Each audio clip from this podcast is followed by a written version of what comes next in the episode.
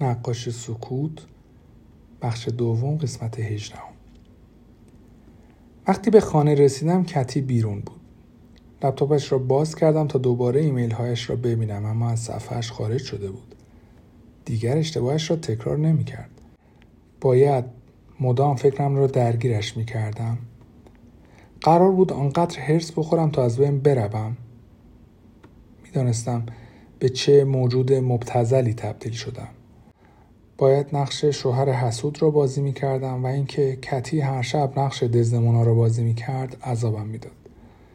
توضیح اینکه دزدمونا همسر اوتلو در نمایشنامه شکسپیر توضیح هم که خودم بدم فکر می‌کنم خالی از لطف نیست این تو اوتلو دزدمونا یه زنه حالا مثلا زیبا و پاکدامنی بوده اوتلو شوهرش بوده و اینا تحریکش می‌کنن و اوتلو بدون در واقع تحقیق و محاکمه میکشدش و بعدا معلوم میشه که دزدمونا بیگناه بوده. باید همان شب ایمیل ها را برای خودم میفرستادم تا مدرکی داشته باشم. اشتباه کردم. حتی درست یادم نمی آمد چه دیده بودم.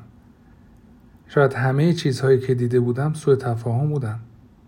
پیش خودم به نظریه های عجیبی برای رد خیانت زنم رسیدم. شاید مشغول یه نوع تمرین از راه دور با همکارش برای نمایش اوتلو بود. یادم آمد که برای نمایشنامه تمام پسران من شش هفته با لحجه آمریکایی حرف می‌زد. شاید این بار هم قضیه همان بود. ولی ایمیل ها به اسم دزدمونا فرستاده نشده بود. همه چیز به اسم خودش بود. اگر همهش فکر و خیال بود راحت فراموشش می‌کردم اما اسیر کابوسی از بیاعتمادی شک و تردید شده بودم با این حال اوضاع آنقدر هم تغییر نکرده بود هنوز یک شنبه ها برای پیاده روی بیرون می رفتیم و مثل تمام زوجهای آن حوالی با هم پرسه می زدیم. شاید فقط کم حرفتر شده بودیم که البته ناراحت کننده نبود. هم موقع که با هم بودیم و حرف نمی زدیم توی سرم هزاران سوال شکل می گرفت. چرا این کار را کرد؟ چطور توانست؟ چرا گفت دوستم دارد؟ با من ازدواج کرد؟ با من خوابید؟ و چرا در صورتم نگاه کرد و این همه سال دروغ گفت؟ چند وقت بود به من خیانت می‌کرد؟ آن مرد را دوست داشت؟ به خاطرش ترکم می‌کرد؟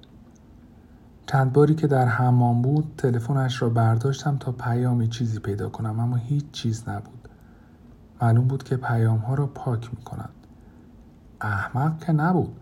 فقط گاهی حواسش پرت می شد که اگر نمی شد هیچ وقت حقیقت را نمی فهمیدم کاش همینطور بود. وقتی برای پیاده روی بیرون رفتیم و روی نیمکتی نشستیم گفت حالت خوبه؟ منظورت چیه؟ نمی‌دونم. به نظر کسل میای. امروز؟ نه فقط امروز این اواخر رو میگم. از نگاهش فرار می‌کردم. درگیر کارم. زنم مشغوله. سرش را تکان داد و دستم را فشرد. بازیگر خوبی بود. تقریبا داشت باورم می‌شد که برایش اهمیت دارم. تمرینات خوب پیش میره؟ بهتره. تونی چند تا ایده خوب مطرح کرد.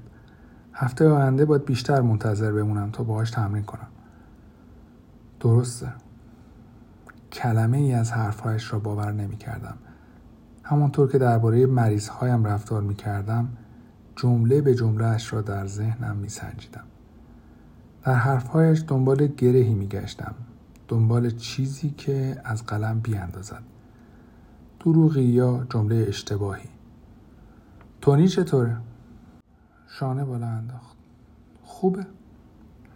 وانمود کرد برایش اهمیت ندارد. باور نمی کردم. او تونی تهیه کننده اش را ستایش می کرد و پیش از آن دربارهش زیاد حرف می زد اما این اواخر خیلی نه.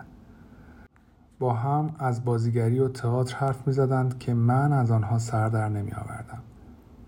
تعریف های زیادی از او شنیده بودم اما فقط یک بار که بعد از تمرین دنبال کتی رفتم دیدمش.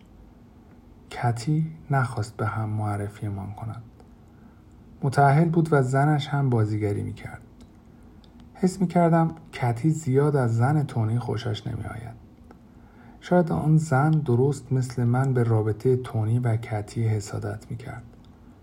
یادم هست یک بار پیشنهاد کردم چهار نفری برای شام برویم بیرون اما کتی از ایدم استقبال نکرد. تمام تلاشش را می‌کرد تا مرا ازشان دور نگه دارد. در خانه کتی لپتاپش را باز کرد و زاویهاش را طوری تنظیم کرد که نتوانم چیزی ببینم. صدای ضربه انگشتهایش را میشنیدم. داشت چیزی می نوشت اما برای که؟ تونی؟ خمیازه کشیدم و همزمان گفتم داری چی کار می‌کنی؟ واسه دختر خواهرم ایمیل میفرستم رفته سیدنی جدی؟ بهش سلام برسون میرسونم چند دقیقه تایپ کردم اما بعد دست کشید.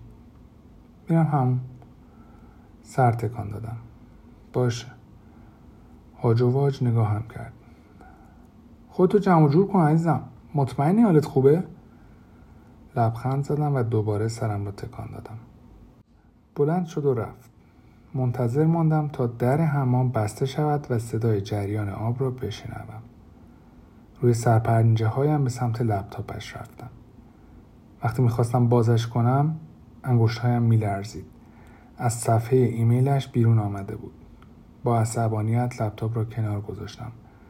باید دروغهای دیوانوارش را تمام می‌کرد یا من دیوانه شده بودم؟ داشتم می‌رفتم تا بخوابم. همین که پتو را کنار زدم با مسواکی در دهان پیدایش شد. راستی یادم رفت چیزی بگم. نیکول هفته بعد برمیگرده لندن. نیکول؟ یادته هم که رفتی مهمونی خداحافظیش. آها فکر کردم رفته نیویورک. رفت ولی برگشت. مکسی کرد. می‌خواد پنجشنبه ببینمش. پنجشنبه شب بعد از تمرین. نمی‌دونم چرا شکم بیشتر می‌شد. به سمتم نگاه می‌کردم اما نه به خودم. مطمئن بودم دروغ می‌گوید اما چیزی نگفتم. از اتاق بیرون رفت. شنیدم که به دستجویی رفت و خمیر دندان توی دهانش را توف کرد. شاید اتفاق خاصی نیفتاده بود. شاید واقعا پنجشنبه با نیکل قرار داشت و همه این قضایا سوء تفاهمی ساده بود. شاید. فقط یک راه برای فهمیدنش بود.